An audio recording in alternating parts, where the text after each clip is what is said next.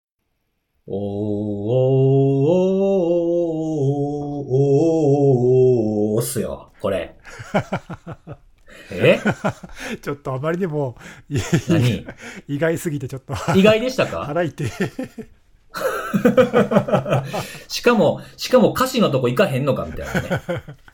ねちょっと、ええ何今のは今の歌知ってますかなんていう歌か。知ってるようん。なんていう歌ですかえ歌のなえ曲の名前なな曲のタイトルですよ。長渕剛だよなそうです、そうです、そうです。長渕剛のなんだっけ曲名忘れちゃったほら、あの、ドラマにもなっ知てたじゃないです知かってる知。ってるええ歌わはからないですか歌はわかるけどなんだっけそんなん言うたらあれですよ。わかる、わかるっていうか、正解言うまで歌い続けますよ。まあ、あの、歌うだけ歌ってもきっとカットされるんで。あ、そうですよ、ね。あわかそっうでたわかっすたよトンボだトンボそ思い来た出した来う。たそうですよ。トンボですよ。トンボがやっと届きました。トンボがどえどういうことトンボが届いたトンボ。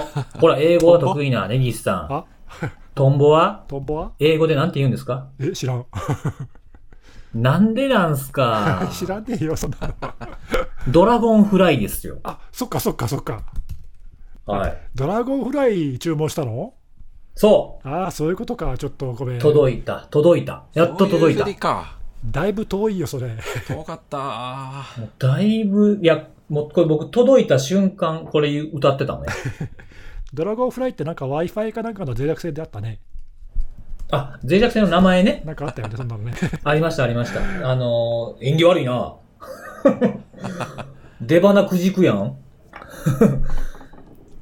届いたんですよ。前何回か前に全然来ないんすわーって言ってたやつそう、あの、4月の、まああの、末ぐらいとか、半ば過ぎぐらいかに注文して、そうだよねなんかこのコロナ騒ぎでなんかね自粛部品がないのかねうんうんうん。言い始めた頃だよねそうそうそうそう。まあ、部品がないというのは僕の予想なんですけど、あの、なんていう、なんか言い言い訳って言ったらちょっと語弊ありますけど、あの、ごめんなさいメールには、あの、予想以上の好評を得ておりましてって書いてましたけど、うんうんえー、多分コロナが明けて街中に出たら、このノート PC 持ってるとか山ほどおんのかなと思いなが ら、よかったねもうえ使い始めてんのあのーいろいろ、ほら、セットアップ必要じゃないですか。はいなんで、まあ、そのドロップボックスとか、その、あとはエヴァーノードとか、その最低限のやつのセットアップだけはまずしました。へーあとアンチウイルス入れたりとかね。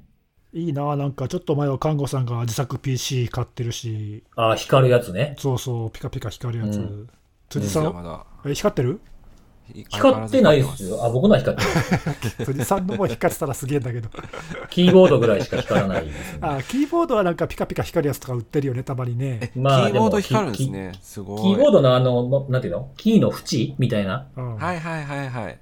あれは最近のやつよく光りますよね。僕のあの、使ってるサーフェイスブックも光りますし、まあ全部オフにしますけど。うんうん。いや、いいですね。やっぱ新しいやつは、こ、いうやいいですよ嬉しいですね。ううんん、いいねよかったね、う快ん。適何がいいってやっぱね、デスクトップがね、あの、綺麗ね。いらん、もうゴミ箱しかないもん。それ別に新品じゃなくたっていや、ほら、だんだんこう、くず崩れていくじゃないですか。いや俺デスクトップに全く何も置かない派だから私はあんまり置かないですね。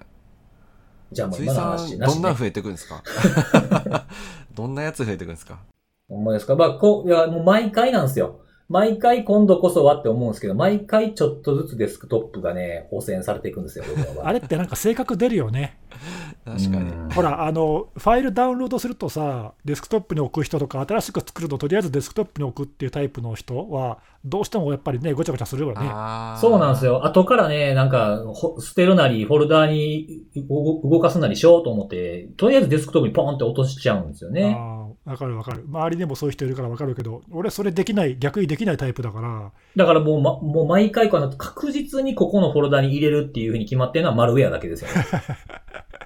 他のも整理してあげて、しようかなと思って、まあ、あの、アンチウイルスに引っかかるから、ここは除外ってやってるフォルダがあるんで、そこに入れるからっていうだけなんですよね。なるほどね。 まあ、でも今回はちょっとね、今回の僕は違いますよ。確実にやっていきますよ。そうですか。もう、 もう二人に会うたびにデスクトップ見せますよね。 OK、わかった。じゃあ、合合言葉、ちょっとデスクトップ見せてって感じで。デスクトップ見せてっはてい言っていただいちて、ょっと毎週チェッモクニするモニターも来たんですよ。おおー。なんあかの、ええやつ。 USB 挿したら、ノート PC 拡張できる。ああ、いいな、いいっすね。えーそうなん今ですよ使ってる人多いですよね、そういうの。だかちょっとね、これも使っていこうかなと思って。えーら線が1本で済むんですよね。あのね、あの、電源は、あの、PC から取るタイプなんで、はい。別にはいらないですし、ですよね。だからすごい好きでするから、いいなえーそういうの最近あるんだ。そうなんですよ。来ましたよ、やっと。もう探してたんですよ、こう、人と被らへん PC。なんか同じのって、なんかちょっと嫌だもんね。うん、なんかね。で、あと、色ね。あーうん、やっぱ、だって黒とか、えっと、銀が多いでしょどうしても。まあ、確かにね。まあその辺は落ち着いた色ですからね。僕のやつはもう、あれですがね、ちょっと、く、暗、暗いブルーなんですよ。おおドラゴンフライブルーって言うんですけどね。ーなんか 前、スマホでもそんなような色のやつ買ってなかったっけよう覚えてますね。それあの、エクスペリアのモルディブブルーです。そうそうそう、それそれ。覚えてる覚えてる。はい。そうなんですよ。毎回言うてるんですね、僕ね。多うん分それを。そう。うん毎回聞いてるからね。覚え、そうそ覚えうちゃそうう ね。。いや、ちょっとね、やっとこう、なんか、届くべきものが全部届いたなというえー、いいね。感じなので、ちょっと最近はピンポンが鳴るワクワク感があんまりないです ね。これでますますリサーチがはかどりますな。はかどりますよ。本当に。やっとですわ。ほんま嬉しい。ちゅうことでね、えー、皆さんおお変わりないですかお変わりないです。なんか、ちょっと、感染者数も増えてますけども。まあ、なんか結構あの辺の人数落ち着いてはいますよね。ずっとへ増えない。まあ増えはしないけども、減りもしないみたいな。まあ、あとはなんか、内訳見てみると、ちょっと固まったところにあるとかね、っていうのは。そうですね。なんか割と上の人たちが落ち着いてるのはその辺もあるのかもしれないですね。そうですね。はまあ、ちょっとね、まあ、毎回言うてるかもしれないですけど、本当一日も早くね、あの、外でスーハースーハーできたらなって思いますよ。ね。えー、何ですかついてきてますかついてきま すよ。始まってますからね。あ、 始始ままっっててまましたし。た。始まってました。そ失ん礼しなまね、しただってね、何も始まってへんのに、歌ううん。うん。さすがに俺も気づいたよ、そこで。あの、あの、ウォーウォーからもう始まってたんですか、多分、おおの時点で、あ、始まったなって思ったでしょう。んさすがにね、ちょっと気づいたよ。笑っちゃったけどさ。そういうことなんですよ。まあ、ちょっとね、今回趣向を変えてみましたけど。買いすぎ だろ。あ、ち ょ、こ結れ構、これから毎はい回、なんか歌から始まる的な。いやいや、もうそんなん、もうま無理やから、ほんまないから。あのーそんなそうスなトんでッすクよないですよね。うん。 そう、もうね、バリエーションそんなないからね。うんなんか、知ってる曲も古いしね。多分。うん。ということで、あの、早速、本題というか、はい。えーセキュリティのあれらしいものを始めていこうかなと思ってはるんいです。けれども。まあ、今週もいろいろありましたからね。そうそうそうそう。で、まあちょっとね、あの、まあいつものことながら、あの、コロナ系の話をちょっと今したじゃないですか。はいはい。で、なんかあのー出ましたよ、とうとう。何がですか何がアプリが。ココアちゃんね。おそはい。う。ね、ココアって言われてね、IRC やんけって思ってた何おんのかななんて思いなが ら。あ、そっちですね。いろいろはい、いろいろあるよな、ココアって多分。 いろいろそうですね出てきますよね。ココアなのかチョコアなのかあれですけど。そうですね。あのーそれでなんか、その、あのアプリをなんかすごいテストしてる人がコロナ禍におるということで。そうなの。はいそうなんですか。という垂れ込みをいいただいてるんですけ ど。誰からだよ。どこピオカンゴどこっていう人から。なんかでもあれだよね、あの、看護さんもいろいろツイートしてたけど、他にもね、さすがに注目度の高いアプリだから、まあなんかいですろいよろ、はいあれやこれやツイートしてる人いっぱいいるよね。いや、だって国民のあれですよ。6割普及目指すアプリですよ。すごいですよね。凄まじい数ですよ、もう本当なんにか。確かさ、どっかで見たけど、LINE が大体それぐらいって話だよね。そうです、そうです。そもそもスマホ持ってる人が大体国民の6割ぐらいって話そうでだすかよら、ね。だからほぼ全員、その持ってる人ほぼ全員に、うん、入れてもらわなきゃいけないと。だから LINE, LINE と同じぐらい普及って相当ハードル高いよね。はい。はい。もう LINE の次のアップデートに入れたらええんちゃうかいやまあなんかま、マジでそういう議論も時にあったはずですよ。うん。まあそれぐらいしないとやっぱ普及しないっていうそうのでがすよね。あったんで、なんだっけ、前ちょっと紹介したけど、あの同じく厚生労働省のさ、アンケート、あれ、LINE と組んだから、あれはかなりね、回答率あた、そうですね。高かったよね、あれはね。うんうんうんまあ、あんな風にしないとちょっと難しいかもね。そうですね。まあ、今回のね、仕組みじゃ難しいけどね、ちょちょっとね。ちょっとそうですうね。ん、うんそんなでなんか、看護さんがこれをなんかいじくり倒してたみたいな情報が。いやいやいやいやいやいや、まあちょっといろいろやっぱり気になってたんで、あのーまああれですよ、そんなに私、高度な、なんかいろんな小細工をできるわけじゃないんで、まあ本当に使ってる範囲で、なんか変なことできちゃったりしないのかなっていうのをいろいろやってたら、なんかあのーアプリを使っている中で、そのツイッターができたりとか、なんかそういうのがあったりとか、あとはなんだっけな、えっ、と確認したやつあそうだあの過去日付であの登録できちゃうんで、まあ、例えばあの、まあ、ネットワークがつながる範囲なんですけどネットワークさえつながってしまえば、まあ、そのむ結構古い日付多分5月とかでもいけるんじゃないかなと思うんですけど、まあ、私試した限りだと6月1日とかで例えば登録できたりとかっていうのが動きとしてあって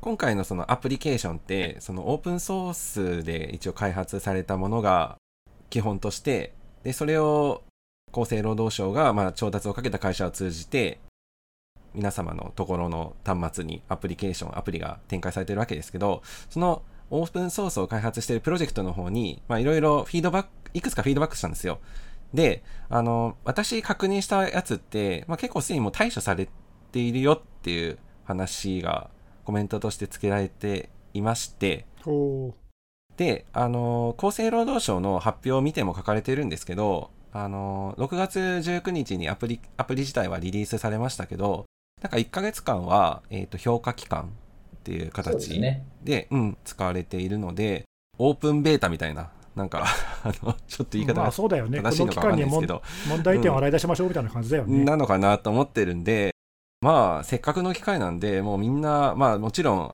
なんか法を犯してまでやる必要はないと思うんですけども、まあできる範囲でどんどんどんどんいじくり倒して、今のうちに問題を、まあ、どんどん見つけちゃうのがいいんじゃないかなというのと、まあ私報告したのが結構対処されてたりもしたので、まあなんか結構リリースのスケジュールとかが、まあ結構きつかったのかもしれないなとか思いながら、もうはい、まあでも対処されてるってことはレスポンスいいってことですからね。そうですね。もう昨日、例えば夜、あの、夜というか朝というか、まあ結構早い時間に報告したら、その1時間以内ぐらいにすぐレースついて対処済みですとか、なんか次のバージョンであの修正されますとかっていう話がコメントとしてつけてくださっていただいていたりもして、まあなんで結構動きもいいので、まあ見つけた不具合とかあれば、まあもちろん公開できるできないっていうのはあると思うんですけども、まあ、可能な範囲でどんどんどんどん報告していったらいいんじゃないのかなとは思うんですが、ただちょっと気になるのが、プロジェクトの主っていうのは一応厚生労働省なんですよね。そうですね。ですよね。ただなんかちょっと矢面立ってるのが、なんか厚生労働省っていうよりも、なんかそのオープンソースで開発をしている人たちが結構なんか、あの、矢面というか、まあちょっと私ツイッター見てる、ツイッターとかなんか SNS とかなんかその辺を見てるだけですけど、なんかその辺で結構、あの、出てきてる人たちっていうのが、厚生労働省の人じゃなくて、そのオープンソースで開発に関わってた人みたいな形になってしまってるので、なんかこれちょっとプロジェクトの形としてはあまり良くないのかなって思っていて、本来は、まあ、あの、プロジェクト責任者の厚生労働省がちゃんと広報対応とかもしっかりすべきで、まあ、例えば勝手にそもそもコメントしちゃいけないとかっていうのもしっかりやっとかないと、言ってることがちぐはぐになったりしても、それはそれで問題になるし、まあ、ちょっとなんかその辺のプロジェクトマネージメント的なところにちょっとなんかリスクがある。まあちょっと突貫でやってたっていうのもあるかもしれないですけど、なんかちょっとその辺が気にはなってはいますね。まあでもあれですね、そのテストを一人でこうゴリゴリするっていうのもあれですけど、やっぱり使う人が増えた方が一番いいですよね。もちろんですね。はい。うん。そうか。それでなんか最近ずっといじってたんですね。はい。もう昨日、昨日、今日とずっと触っちてょっまとこした。れあの、は残い残念やったのはあの、あれですね、Google プレイで出てくるのがちょっと遅かったってやつですかね。そうなんですよね。な、な、なんか、あの、そんなに、その時間指定で出すような、そんなことできるんだと思ってたんですけど。うんなんか15時頃公開みたいなことを言ってて、で、先に iOS 版が出たんですよね。そうです、そうです。あの、厚生労働省のページにも、あの、iOS 版しか今ちょっと、で、で、で、で、出れてないんで、みたいなの出てましたね。いや、なんかあの、厚労省のそのページのなんか誘導の仕方もなんかすごい不安な感じしませんでした。なんか接触確認アプリで検索してみてくださいみたいな、なんかそんなトーンあがあ、最そう初で書す、かそうれていでてす。。そうですそうです。 いやいや、これちょっと怖いちなょっとこれ、なんか、ね、変なもんうまく変なもん入れたうらまどくうす乗っんだみたいなかられたらどうすんねんみたいな、 そうですよねこうちょっと不安な感じはしましたけどね。うんまあ、ちょっと不安にな意見になったんですけど、まあ、最初に iOS 版が出て、うん、2時間ぐらい後じゃないですか出たのって1時間半ぐらいでしたっけ、うん、結構なんか、もう僕ま待てなかったんで、あの、iOS 版の方を入れちゃいましたね。あそっちを先に入れられたんですねそうです、そうです。で、はいまあ、アンドロイドは入れずに、あの、レビューを見たりとかしてますとかね。あーなんか書かれてましたレビューにレビューね、結構あの、レビューの件数が、えっ、と、アンドロイドのその Google プレイだと、今のところ1000 1178件のレビューで、5段階で評価するんですけど、えっ、と、4.1ですね。高いですよね結構結構高い、その高いです。あの4、点こ台こ食べログやったらもうすごいことですよね。そうですねうん。なんかでもね、その、ざっとこう、あの、レビュー見た感じだと、その、まあ、UI が分かりやすいというか、その、なんていうの、スッキリしてるというか、うん。で、あの、文字サイズも大きくていいよねとか、そう、その辺のところの話が多いですかね。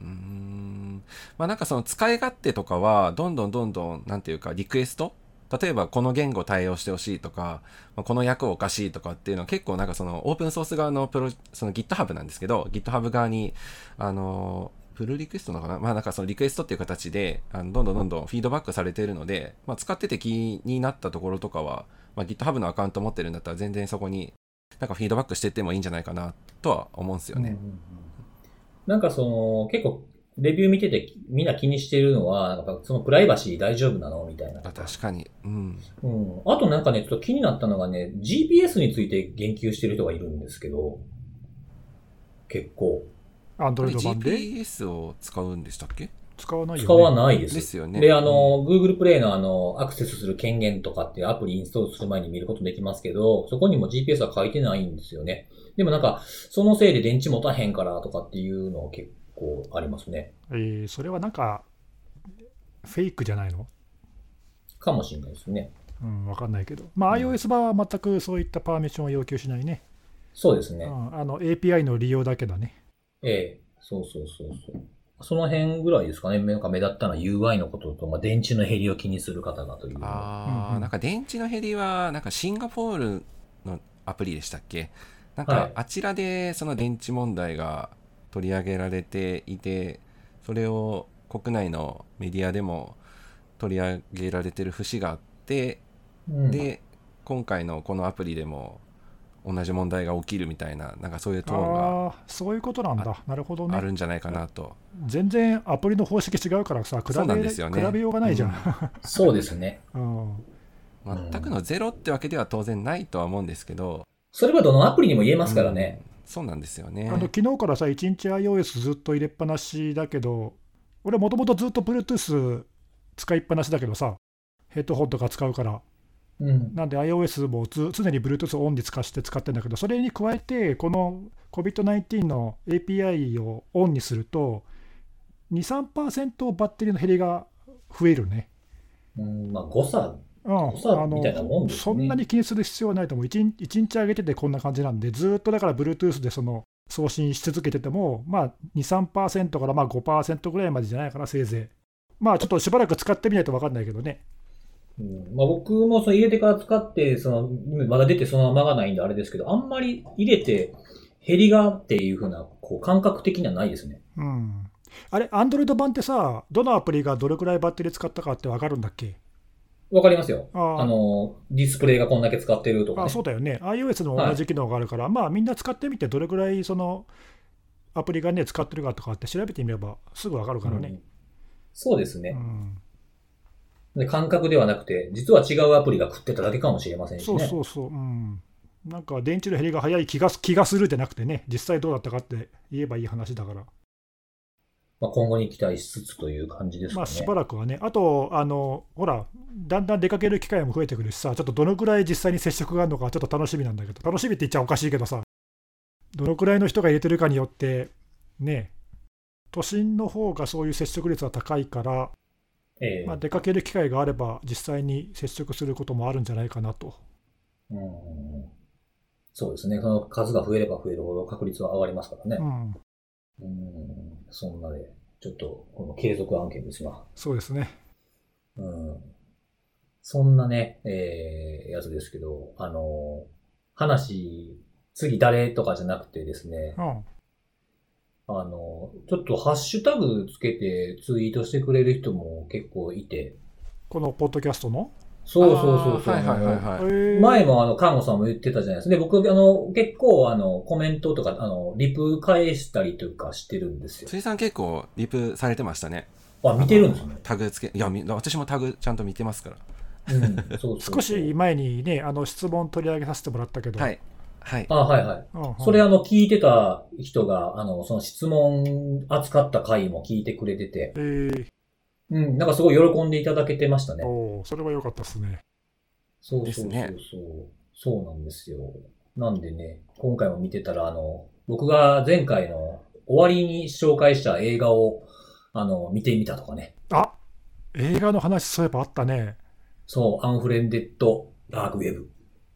俺さ、見まあしたのみたいな前回、あれ、一番最後だっけ、なんか映画の話に突然なって、そうです、そうです。はい。そうそうそうでですそうです。全部デスクトップの中だけで進行する面白い映画があるぞって言って、辻さんがアンフレンテッド・ダーク・ウェーブを紹介してくれたじゃないはい。で、あと、看護さんがサーチっていうのをはい。紹介してくれて、そうですよ。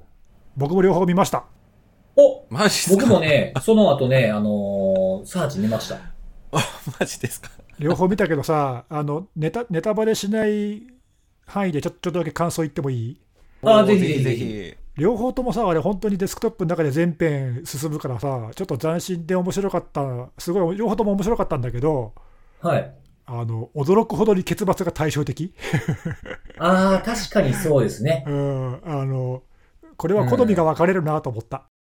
うん、あのー後味悪いのが嫌な人とかもいますからね。そうそう、片っぽはね、あの救いがない終わり方で、片っぽは救いのある終わり方だ 終わり方なんだよね。それ聞くと両方見なきゃいけなくなるやつですね。そうですね。まあ、どっちがどっちとは言えない、言わないですけぜどひ。ね、両方見て見比べてほしいな。うん、確かにそうですね。なんか。いやでもね救いが、はいはい。面白かった、すごい。面白かったですうね。ん、なんかこう、救いのある方は、まあ、ちゃんと終わってるっていう感じですかね。そうね。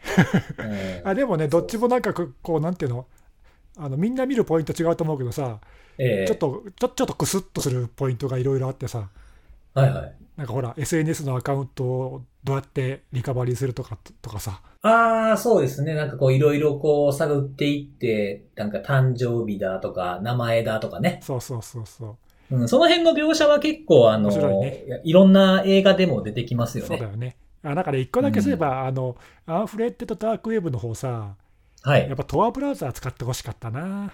ああ、そこね。そこだけだな。そうなんですよね。 なんか、専用のアプリみたいなそうね。やつだったんですよね。まあ、ちょっと視覚的な表現もあって。ね。そうなんですよね。とは使ってほしかったですね。僕はそ、僕もそれ思いました、見てた時。まあでも、あの、両方ともなかなか面白かったので、おすすめですね。いやーサーチも、サーチも見ててよかったですよ。ね、俺も知らなかったから、あこんな話だったんだと思って。私もあれなんで知ったんだっけなんか新聞かなんかで載ってたんですよ、あれ。結結構、ね、あの、うんアンフレンデッドの方はそうでもなかったけど、サーチは結構取り上げられてましたよ。そうそうそあう。なんかそうなんだ新聞かなんかで、うんへ、ー見ました。うあんれいやいや、改めて見てよかったです。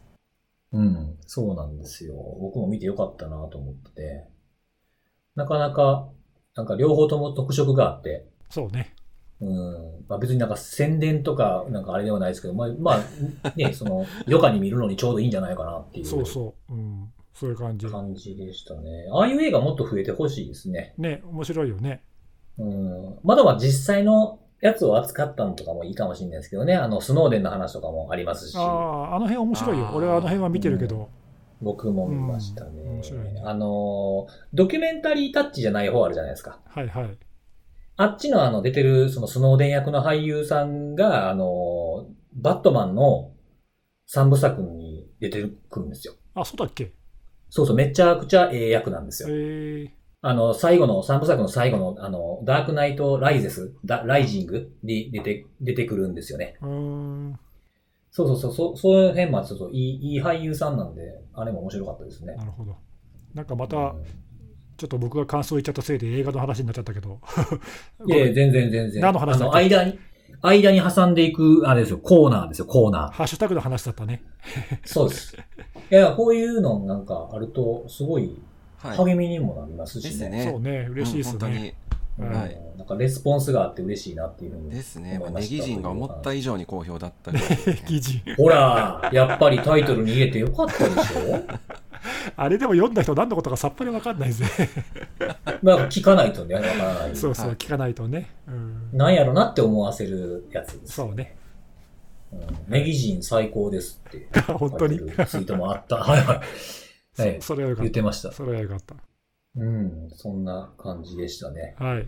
えー、ネギさんのなんか話しましょうか。ああ、そうネギね。あの、ちょっと軽めのネタのご紹介で、久しぶりにね、ちょっと DDoS 攻撃の話題を、さん。はい。あの、話そうかなと思うんだけど、大丈夫ですか ?2 時間ぐらい喋ってしない ですか大大丈丈夫夫でですす。5分、5分くらいで。かあ、そんな短いのうん、あの、 はい。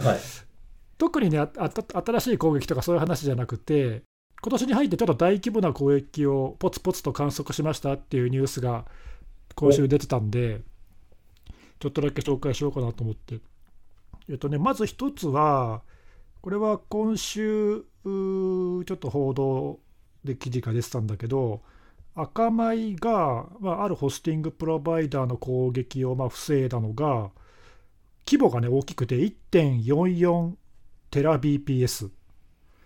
1.44テラう。ん、で、フロッまあピー何枚分やねんって。 B- フロッピー関係ねえわ。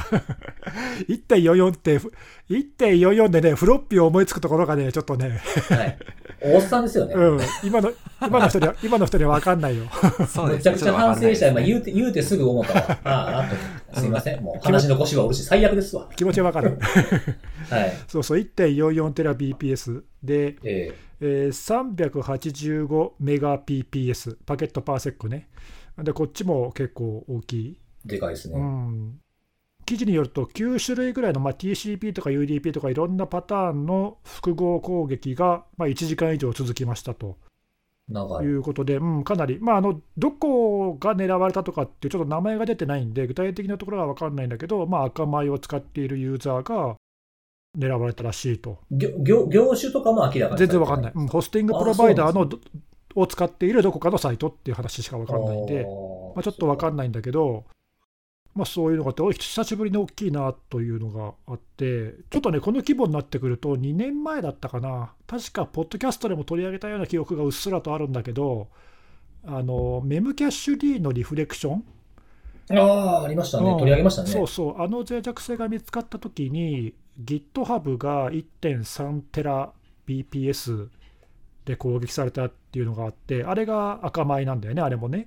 うんで同じくらいのタイミングでアーバーがやっぱりこれも多分メムキャッシュ D だけど1.7テラ BPS の攻撃を観測したって言ってて多分その時その時以来じゃないかなっていうぐらいな、 1テラ超え的な規模。うん、っていう、まあ、ニュースが今週出てたんだけども実はねちょっとスルーされてたんだけどその前にももう一個実は大きいのがあってこれはえっとね5月ぐらいやったかなあの AWS がスレッドランドスケープレポートっていう AWS の DOS 攻撃のおー防いだ件数とかを四半期ごとに出してるレポートっていうのがあって5月に出てるんだけどそこにねもうちょっと大きい規模のやつが実は乗っかっててへえ。それはえーっと AmazonAWS のおーサービスで2月に2.3テラ2.3テラ。うん、2.3テラ BPS、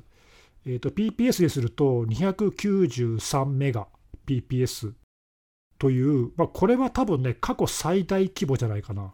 うんそうでわすよかんないね。うんい、や、多分最大だと思うんですだよね。で、これ2テラは、超えはすごいな。すごいよね、あんまり聞かないよね。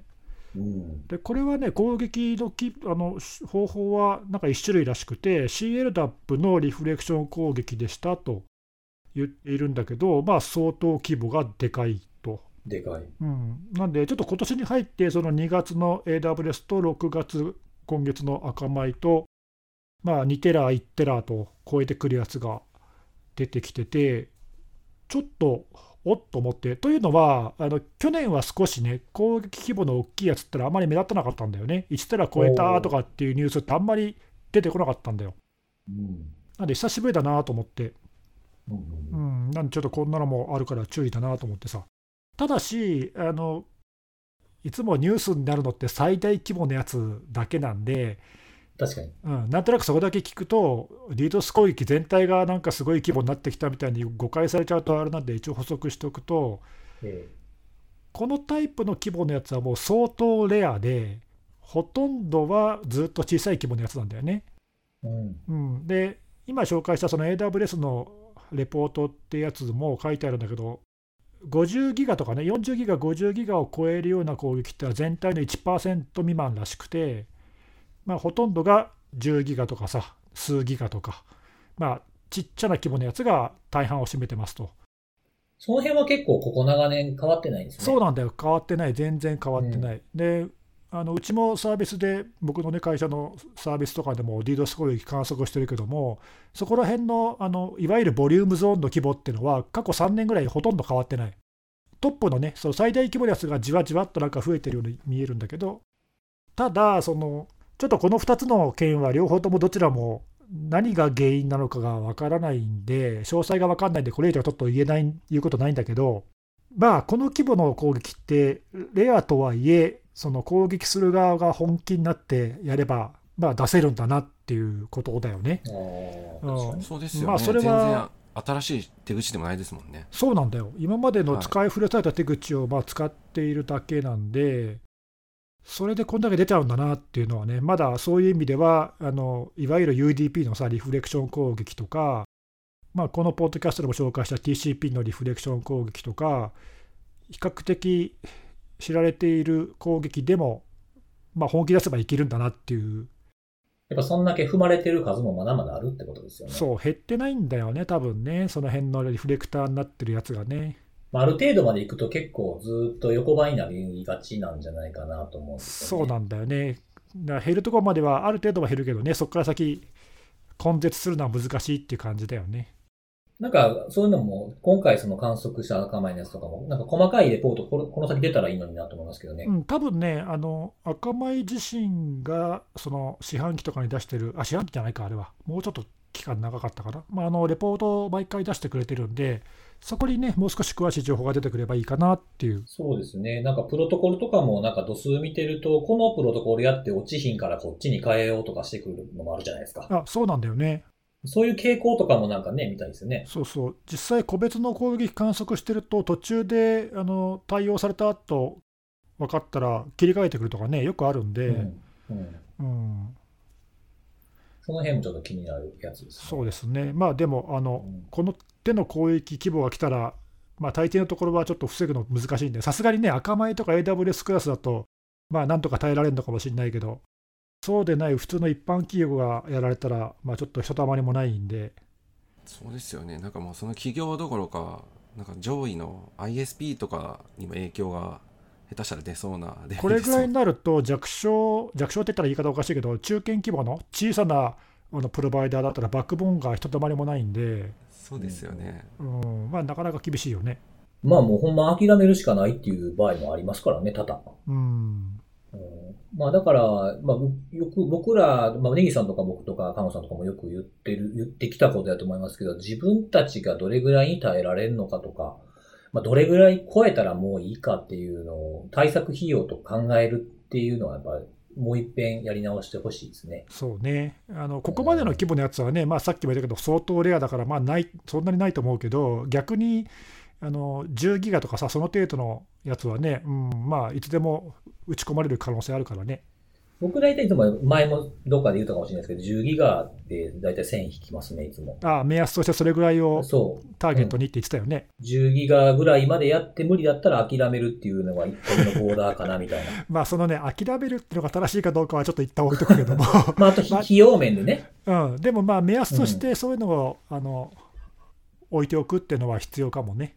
そうですね。はい来てからじゃ遅いですしうね。んまあでもちょっとね、あの僕、普段ボットネットとかさ、そっちの方は割とよく調べてるし、まあ、ドス攻撃もあのよく調べてはいるんだけども、ちょっとこれぐらいの規模来られたら嫌だなっていうか、でも想定はしとかないとなっていうね、そうですよ。うんまあ、そんなあのちょっと話題が最近にあったので、気をつけないとね、あの、自分のブログに DDoS 来ます からね。こんな そうだね、 まあ、うんそういう人あんまりいないけどね、なかなか、なかなかいないですけども、うんいますからね、ほんと安倍首相と辻さんぐらいだね、そうですね。その 当時ね、当当時時個人で DDoS を受けた日本人は2人ですね。懐か懐かしいね、で DDoS 界ではその2人。 個人の何す部か、その DDoS か。どこだよ、それ。ええ、そうなんですね。いや、でもなんか、あの、ちゃんと相変わらずそういうのをウォッチしてすごいですね。はいま全あ然またなんか知らなかったです。新しい猫行き手法なりなんなりいろいろあれば、また紹介したいと思いますが、まあ、とりあえず今日のところはあの規模の大きいやつがあったってだけです。うんうんうんはいいやいやいやいや、もう、ね、お二人のネタを聞いて僕はもう満足した感じになってるんですけ いど。 やいやいやいや、今日はね、あの、僕の、僕、いいですか話ししてどもうぞどうぞどうぞ。ええあの、今日はね、エクセルの話をしようかなと思って。 エクセルですか。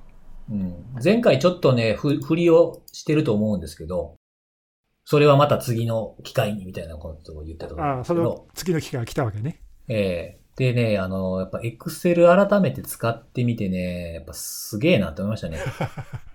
何がすごいって、あの、まず便利。うん、うん。で、便利なのと合わせてね、こう、これ、こういうことをしたいなって思った時に、やる方法は大体あるんですよ。まあ、組み合わせたりはしないといけないですけど。エクセル絵も描けるしね。そうそうそうそうそう、そうそうですよ。あの、マリ だいオ、ぶスそーれパーマ使いリオと方か。間違ったやり方ですけどね。 それなんで Excel やねんみたいな やつですけどね。でもなんかこう、改めて思ったのはやっぱりこう、Excel をバシバシ使ってる人ってやっぱすごいなって改めて尊敬しました。自分が使ってみたらなかなかこう、かゆいところに手が届かなかったり、あの、ウェブで検索して、なんやこれ意味わかれへんなとか、うんうん、あえーまあ今回よく使ったのはカウント if っていう関数をめちゃめちゃ使いましたけあども。ー、よく使うね、その辺ね。そうですね。まあ、数、集計したりするのには必須のやつなんで、これが何件あるとかっていうリスト作ったらね。うん、ということで僕リスト作ってるんですよ。ほほ 前回も言ってましたね。そうですよ。何のリストかもうお察しですか。 冊子。はい。もう僕がリストと言ったら ID とパスワードのリストか、このランサムウェアの被害リストしかないんじゃないかみたいそうな。そう、私 ID とパスワードかなと最初ちょっと思いました。そうね。それもっちも攻撃者じゃないですか。そっちもありえるよ ね。あまあ、その分析したりするのに見たりはしますけどうね。ん、うん。で、今回はあの、あれですよ。もう自分で作ってるんです。標的型ランサムウェアの被害に遭った組織リスト。おおほでね、その、まあ、見てる範囲は、今のところはメイズ、で、ドッペルペイマー、ネフィリム、えーリビル、カッコソリノキビと、えークロップ、えーネットウォーカー、ラグナー。この7つ。ー。今言ったやつって全部情報リーク系だよね。そうです。うんうんうん。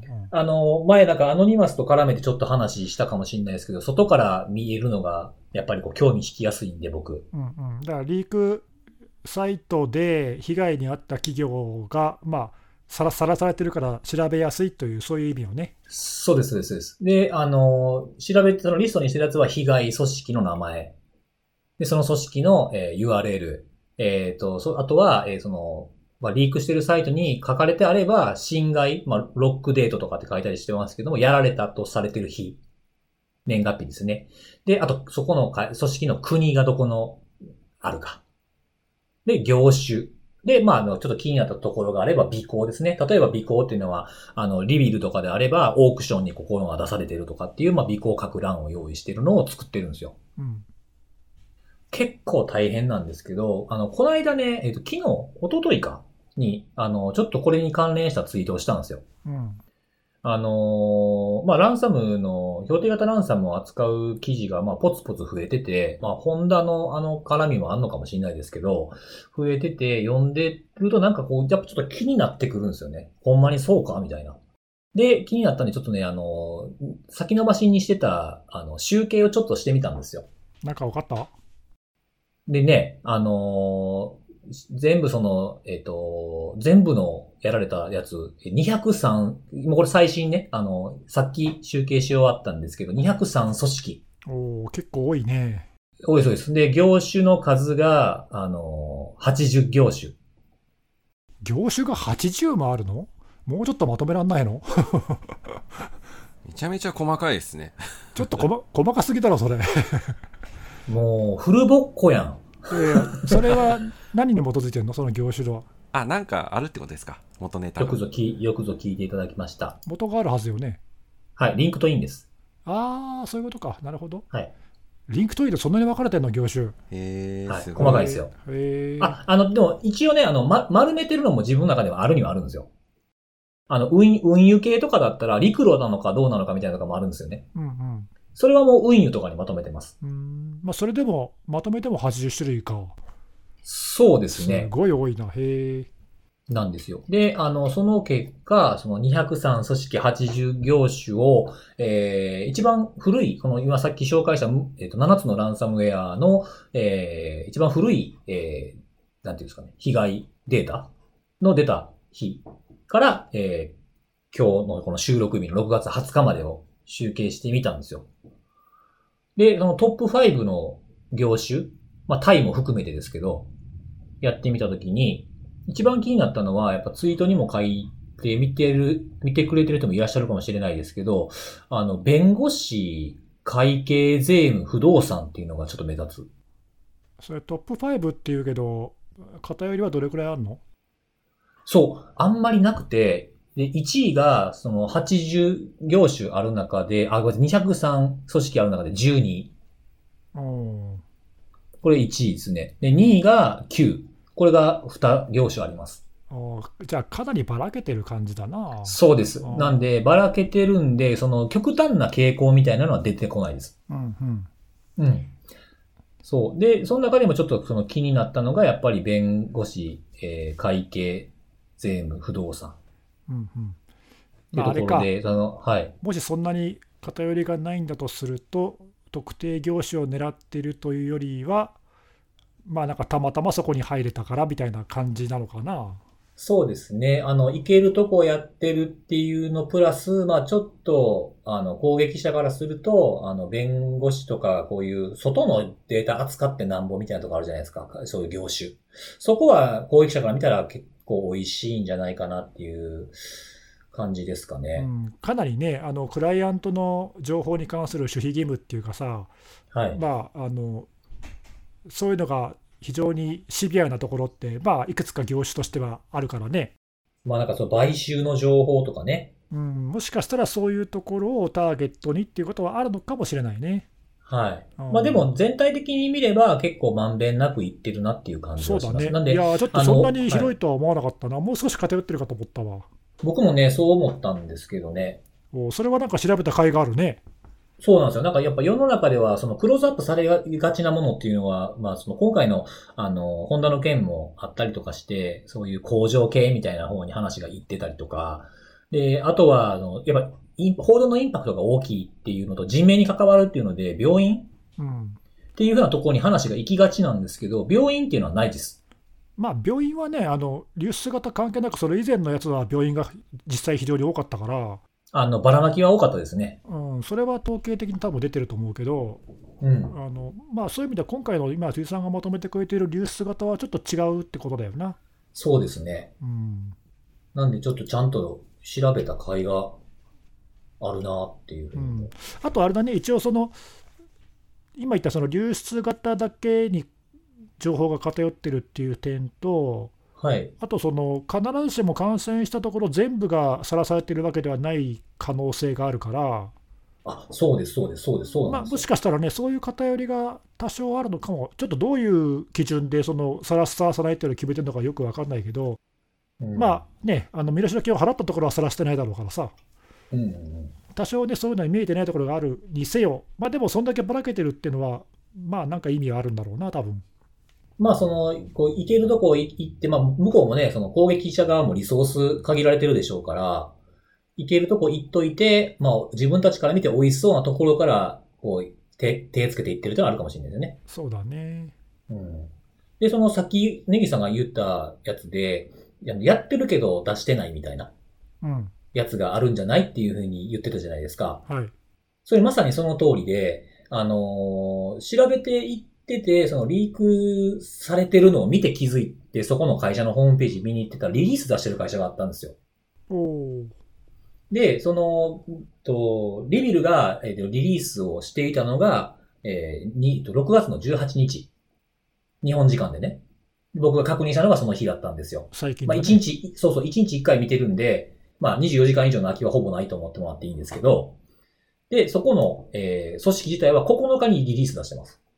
へーあの、ランサムとか細かいことは書いてないんですけど、こういうことが起きてて、こ今こういうふうにあの対処しているとこですとか、警察に連絡しましたとかって、何回かアップデートしてるんですよね。ああ、それどこか分かった。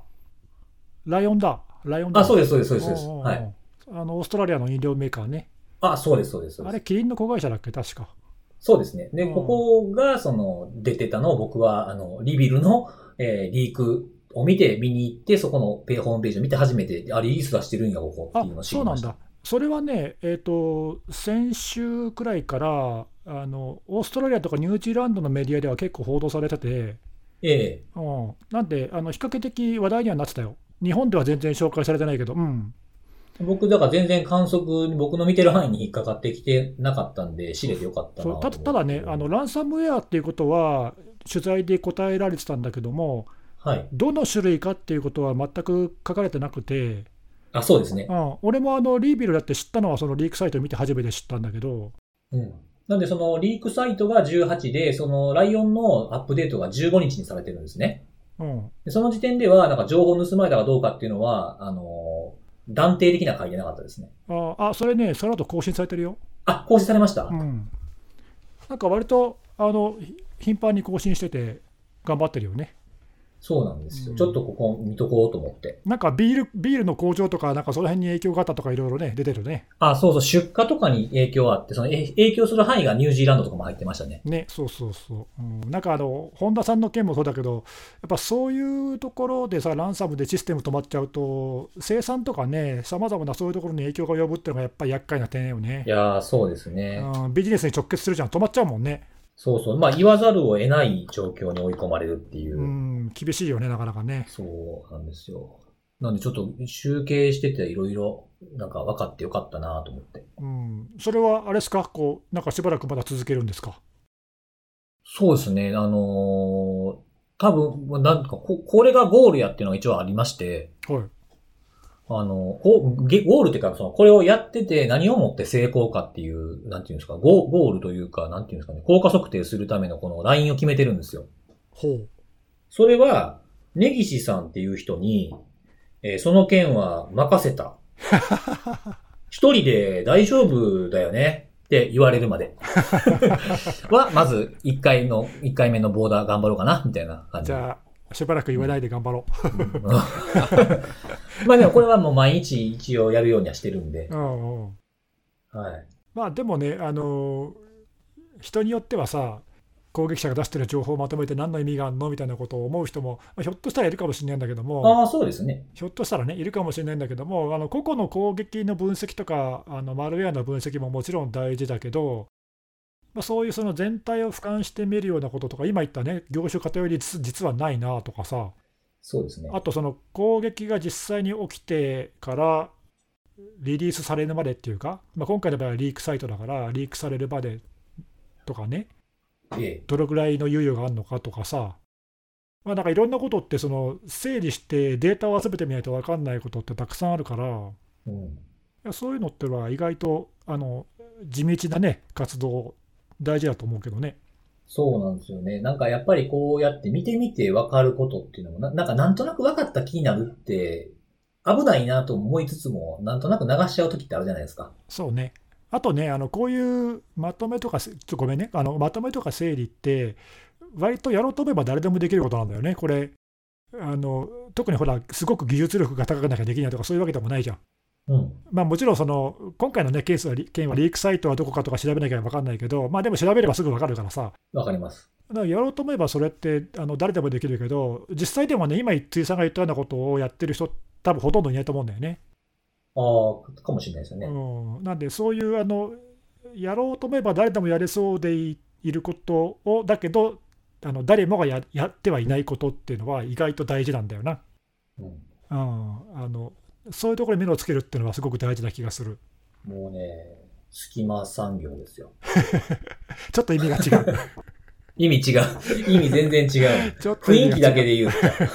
いや、でもなんかね、あの、本当におっしゃる通りで、あの、リークサイト、まあ、アドレス変わる場合もあるけど、まあ、追いかけりゃ済む話じゃないですか。うん。で、見つけた以後は、その更新のチェックをして、それをまあ自分で加工しやすいように残しておくっていう、本当に単純な作業なんで、あの、ちょっと誰かやってくれへんかなとか一生思ったんですよ。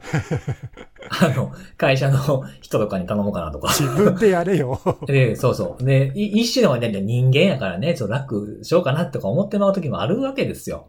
でも、違うぞと。これは自分で見てるからこそ言えることもあったりとか、こう肌感覚みたいな、あると思うんですよね。その、なんていうかな、その、自分が作ったプレゼン資料やからちゃんと喋れるみたいな。そうそう。あそれはね、本当に思う。あの、立場が変わればね、必ずしもその通りとはいかないけど、はい。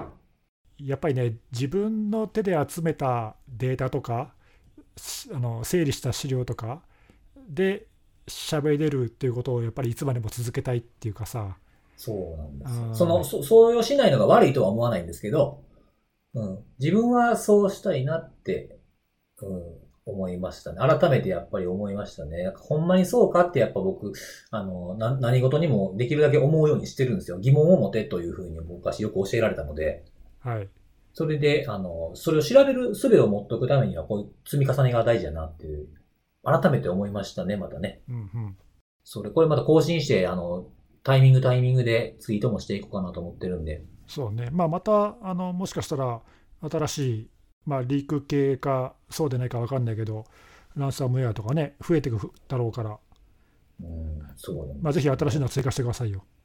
す。はい、もうやっていきますよ、はい本当に。え辻ー、さん、これ、私思ったんですけど、あの、多分日本語じゃなくて、英語で発信した方が、多分、参考になったっていう人多いんじゃないかなってちょっと思ったんですよ。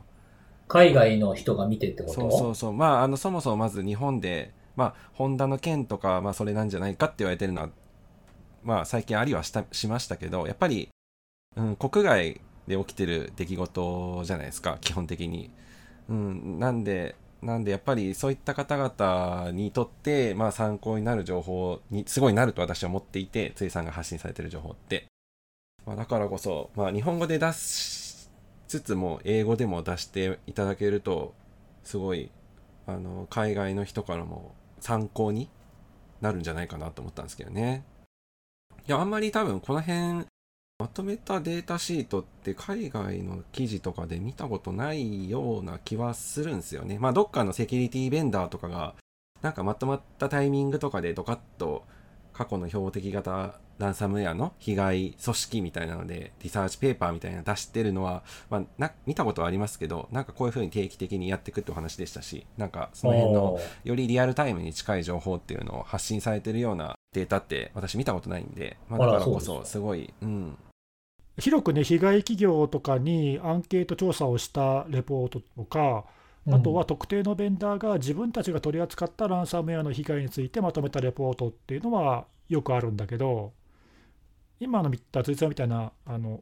公開されてるリークサイトから情報を集めた、丹念に集めましたって、分析しましましたってのは意外とないんだよね、そういうのって。おーそうなんです多分ね。すごい受けると思いますよ受ける人にとってないそようはですか。うんもったいないなと思って逆に あ日本語だけだとー僕でもあのなんですよ、あの、英語で文章を頑張って書くと、なんか原始人みたいになるんで すよ。もうそんなのさあの、自動翻訳使えばいいじゃん。そうそうそうそう Google 翻訳で 全然いきますうよん。それで全然いけるよ。ほんまですかうんうん本当ですなんかもう本当にあの、あれですよ。俺、これ取る、お前に渡す、お前、喜ぶ、俺、嬉しい、みたいな。いやもなうんか大事通じれば全然もう全然大丈夫ですよあれね、あのツイッターも自動の翻訳機能とかあるからさ、トランスレートで読めば誰でも読めるんだけど、うん。あの僕もね、英語と日本語両方ツイートするから分かるけど、やっぱり海外の人から来ると、すると日本語のツイートってのはね、敷居が高すぎるのよ。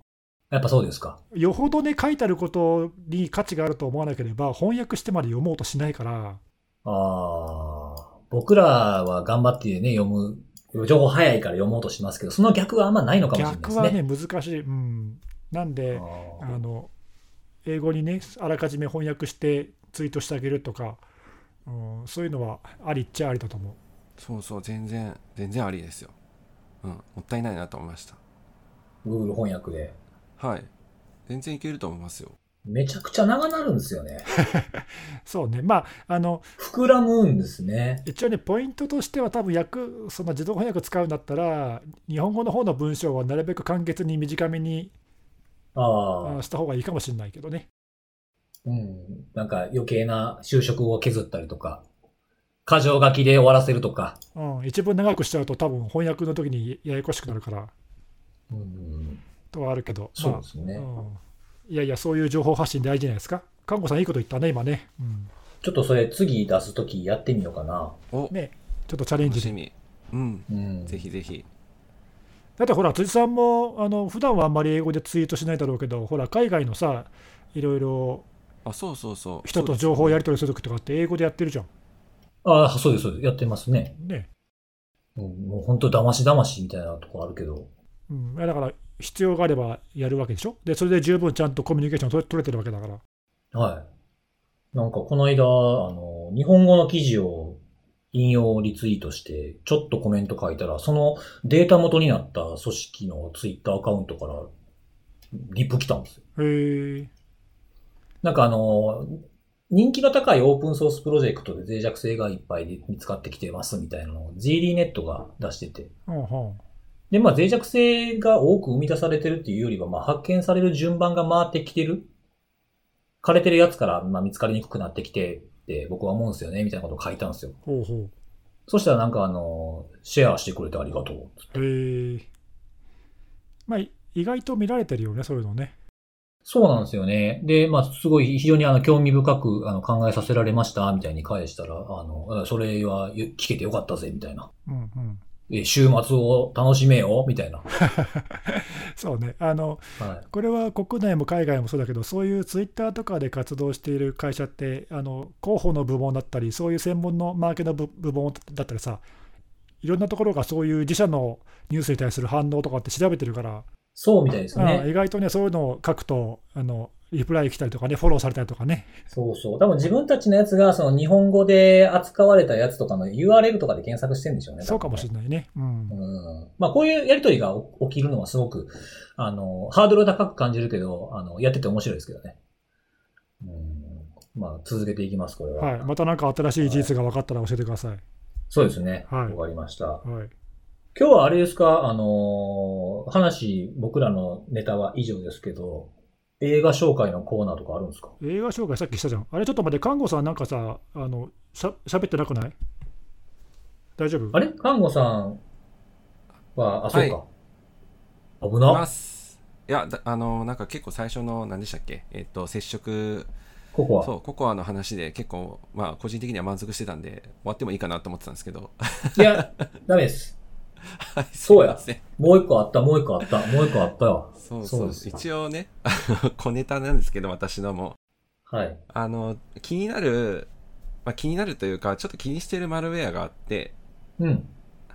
あの、JP サートが、JP サートコーディネーションセンターが、あの、解析ブログでしたっけちょっとブログの名前忘れてたな。えー、っと、えー、っと、まあ、なんかあの、ブログを、うん、出してるじゃないですか。あれ、なかなかいいよね、質のいいブログだ化してるよね。はい、もうずっと定期的にいろんなネタとかを、あの、細かく発信されてるんですけど、そこで、6月と、まあ、あと、これ、6月のは2報だったんで、一発目は2月だったんですけど、あの、日本国内の組織を狙ったマルウェアがありますよっていう、まあ、そういった話をあの取り上げられていまして、で、あの、これ少し、少し見てみましたっていううん。その、などこら辺が気になったのはい、あのーまあすごい頻繁にまだけあだ荒いというか、あのー生まれたてというか、まあ、頻繁にバージョンアップがされてますよっていうのがまずあって、ほうほうこれ2月に出してた記事だと JP サート CC が確認したのでそのちょっと前の10 19年の12月頃にまあこのマルウェアを標的型攻撃メールで確認したっていう話なんですけど、まあ、12月の時点で0.1.2っていう数字がバージョンとして振られてるんですけど、えー6月に出した記事だと、まあ、これは5月の時点で把握したマルウェアの解析なんですけど、まあ、5月の時点でバージョンが3点えー0.3.6になってて、まあ、かなり頻繁に更新が、まあ、開発が盛んになってるというところで、まあ、国内の組織を、まあ、ターゲットにして、まあ、頻繁にその辺のカスタマイズとか回収をしてるんだなっ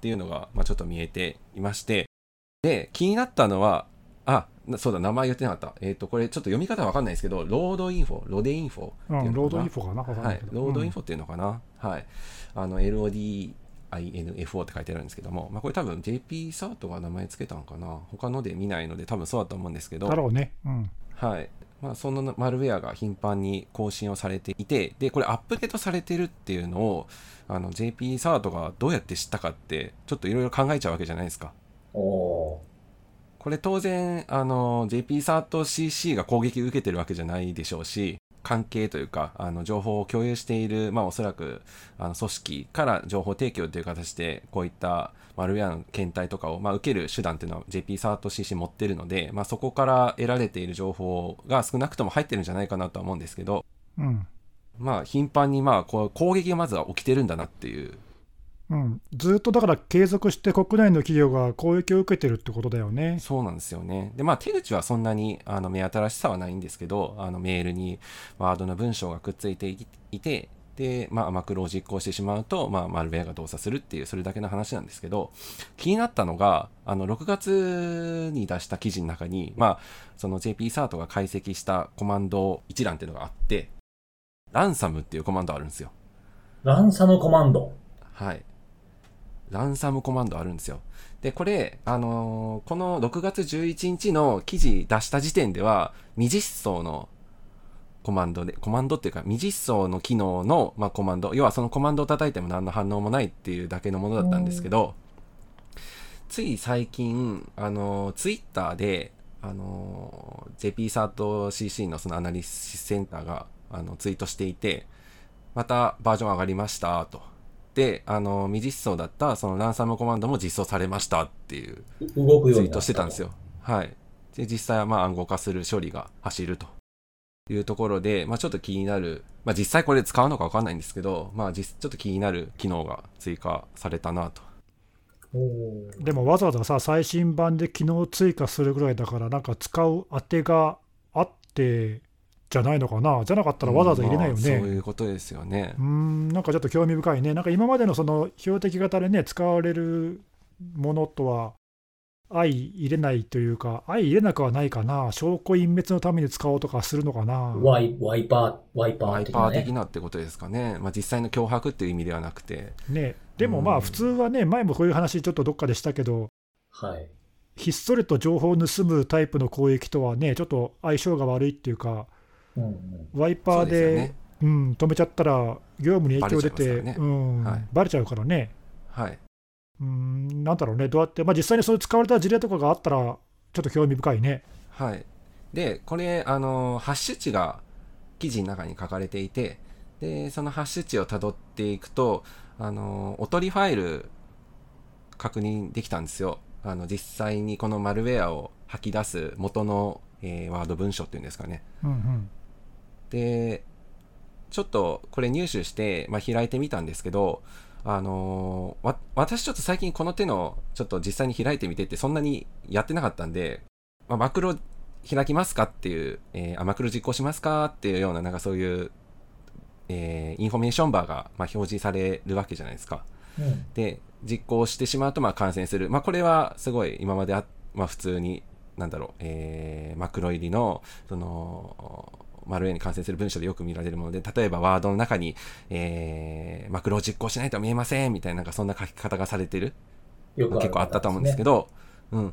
で、今回そのマクロ実行してみたら、 その、なんか文字色が、えー、もともとちょっと薄薄い灰色みたいになってたやつが、マクロ実行したら、あの、ちゃんと黒くなってちゃんと見えるようになるっていう、 えー、なんか微な妙んに凝かってるんですよ隠。し URL みたいですね。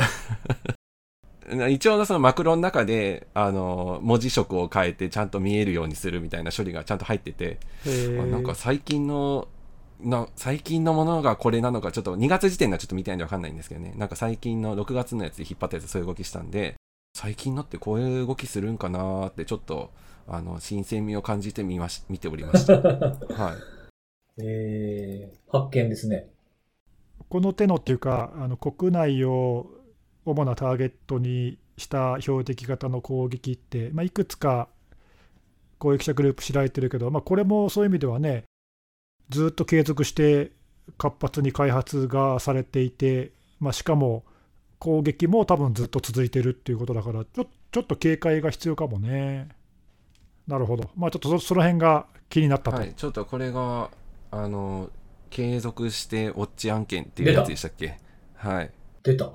あの今、看護さんが紹介してくれた JP サートのその解析者の人が書いてくれてるブログは、実際に国内であの事例としてね、あの確認されていて、JP サートに持ち込まれたものがベースになっていることがほとんどなので、あんまりね、普段見てないという人がいたら、ここはぜひね、チェックした方がいいと思うね。お、抑えておくべき。うん、いや、本当にあの重要な情報がとたびたび出てるよ。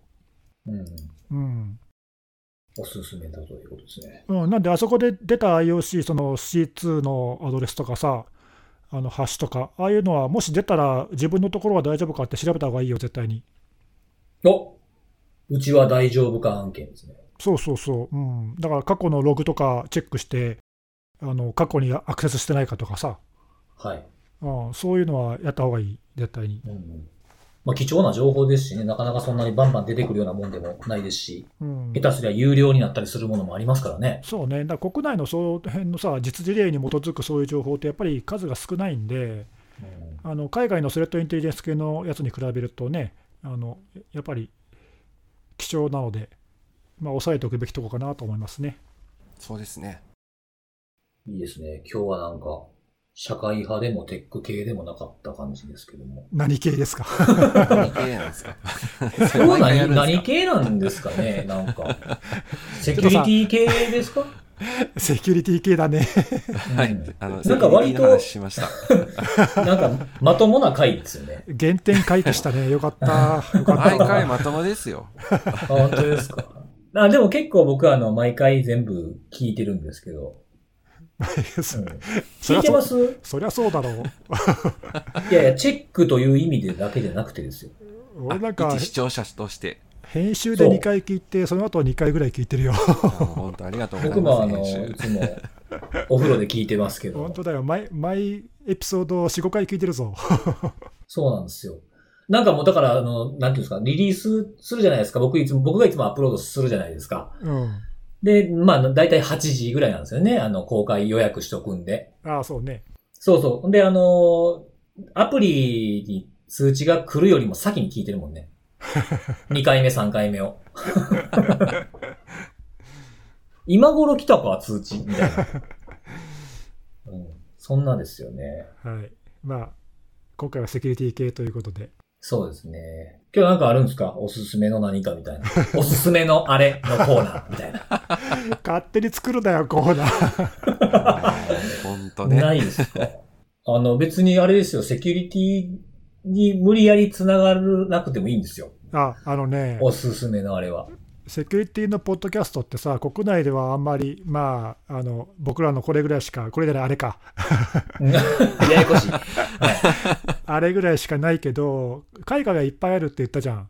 いや、言ってましたね。あで海外だとね、あの今、辻さんがまさに言った、セキュリティ系じゃないネタを紹介するコーナーっていうのがあるおおすごいですね。ポッドキャストが、スマッシングセキュリティっていうポッドキャストだけど、はいはいはい。うん、あの非常にね、ゆるいポッドキャストで、なかなか面白いよ。そっくりじゃないですか。そっくりそっくり。ね。うん、え、で、なんか紹介しましょうよ。そうそう、な何紹介するん何ですか紹介します かごめん、全然考えてなかったんだけど。全然考えてないです。なんか ね、こう、あのね、その、はい、どうぞって言われた時にパッと出てくるものがやっぱ一番ほんまやと僕は思う時があって、 おうまあ前回ほら、あの、僕がアンフレッドダークウェブを紹介して、まあ、あの、看護さんがサーチかと思ったみたいな話あったじゃないですか。うん、今からお二人に、えー質問をするんで、さっと答えてもらっていいですか被るとか被らへんとか考えずにさっと答えてもらっていいですか、はい。 ?3、2、1だけのカウントするの同時にバッて言ってください よ。そういうの超苦手なんだけど。でしちょょっと、ちょっとかなり。二人とも苦手でしょいつもそれ僕やられてるんですよ。 いきますよ。今まで見た映画の中で一番好きな映画3、2、1。はい、どうぞ。えー、一番好きな映画もうパッと出てけえへんかな。全然出てこない。パッとなんだろなんかいい映画ないですかねって言われた時に、これどうみたいな。いやこれ難しいんですよ。だから、あの、あまりにもベタすぎたら、その人も見てる可能性あるでしょ。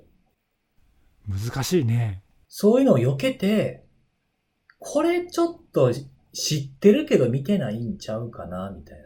えー、その、その、避けてって言われると、なんか、さすがにすぐに出はい出てこないな。なんか、出てこないですかあるとは思うけど、うん。なんだろないですか完全に思考停止しました、今。ま嘘。珍しいですね、二、人がそんな。あ辻さんほどまず映画見てないですからね。あ数の問題ってことですかはい。もうそもそも選択肢が。なんだろうな。なんかでも、ベタどころとかでもいいんですよ、なんか。うな。うん、全然ベタベベタなやつだったら私、バックトゥザフューチャーとかめっちゃ好きですけどね。タ。ああ、いいで何回すもね。見てますし。うん。なんか最近も、ロードショーでやってましたね、そういえやってた、やってた。 う。あれは確かにいいよねば。う。ん、あれ大好きで何回も見てますけど、私。うん話。もいいし、あの、タイトルがまずセンスいいですそようね。そう、タイトルがね、そう、すごい好きなんですよ。バックと未未来に帰れでそうすそもんうねそう。。かんなんか簡単に訳せない感があるっていう。 そうそうそうそうそのち。ちゃんと見ないと、あこういう意味ね、みたいなのがわからないですね。確かに、はい放題にはできないですね、あれは。はい。うん、確かにそうですね。そうそうああいうのもいいですね。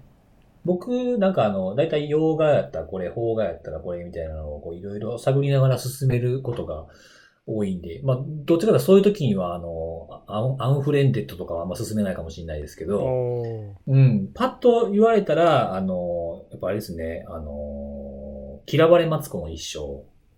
ほあの、ドラマ、ドラ、国ドラ内映画マでもあった、あ、そうそうそう、あの、邦画です。ううん。どんなやつだか全然映画覚えて映ない。画なんですね。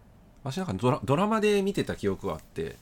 ドラマはまだ配役も全然違って話も間違うんですけあど、、そうなんですね。へうーん。あの、映。画の方を僕、さっき、まあ、映画の方が先に公開されてるんですけどね。それは、ちょっとこう、なんていうか、ちょっとミュージカルっぽいというか、合間合間にこう、歌を歌い出したりするシーンとかもあったりするんで、ちょっとダメな人はダメかもしれないですね。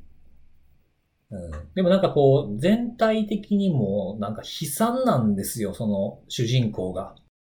にもかかわらず、泣けないっていう感じの、バランスがすごいなっていう感じなんですよね。へーうん。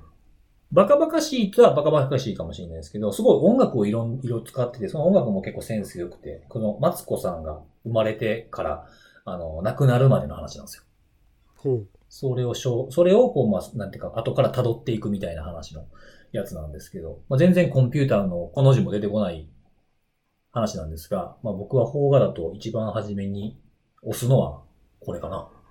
へーうんなかなかね、それは、こなんか、それを見てからそれを一番に紹介するというか、提案しますね。えー。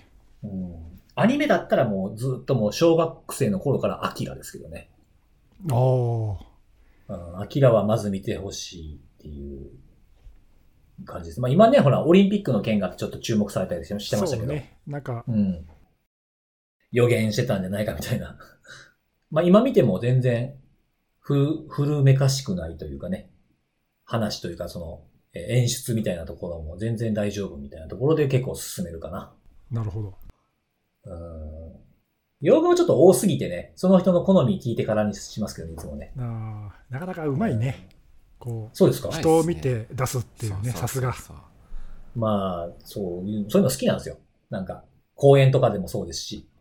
なんで、あの、次回の、え何でしたっけこのコーナーの名 前。おすすめのあれ何おすすめのこれ何や自分で言っといて、うんあの、あれ、あれです、あの、おオンエア確認してから、えまだ言いますけど、 あの、来週はネギさんが何かを紹介してください。わかりました。ちょっと考えておきます。はい。そんな感じですね。はい。ちょうどいい時間になったんじゃないですか。はい、そうですね。ちょっといいは感い。じそんで。な、はい。はい。こんな感じで今回はこれでおしまいということで、はーい。じゃあまた次回。バイバイ。バイバーイ。